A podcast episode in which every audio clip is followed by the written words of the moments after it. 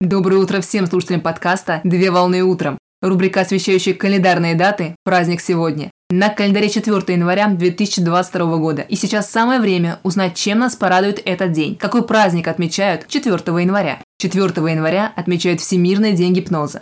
Праздник отмечается с 2006 года, и дата праздника приурочена ко дню смерти ирландского доктора-гипнотерапевта Джека Гибсона, который посвятил всю свою жизнь лечению психосоматических расстройств с помощью гипнотического воздействия. В период с 1950 по 1960 годы гипнотерапевт провел под гипнозом свыше 4000 процедур, включая ампутации и пластические операции. Проведение праздника инициировали коллеги гипнотерапевта с целью развенчивания легенд и мифов, окруживших гипноз. Техника гипноза была широко известна еще в древности и использовалась во врачебной практике лекарями Древней Греции, Древнего Египта, Римской империи, Тибета, Индии и Китая. Принято считать, что гипноз представляет собой состояние максимальной концентрации и фокусировки внимания человека, при котором пациент становится открытым для внушения. Именно во время проведения сеансов гипноза у человека открываются колоссальные сверхъестественные способности. Однако научные объяснения и обоснования фактами данного явления никто из ученых предоставить не смог.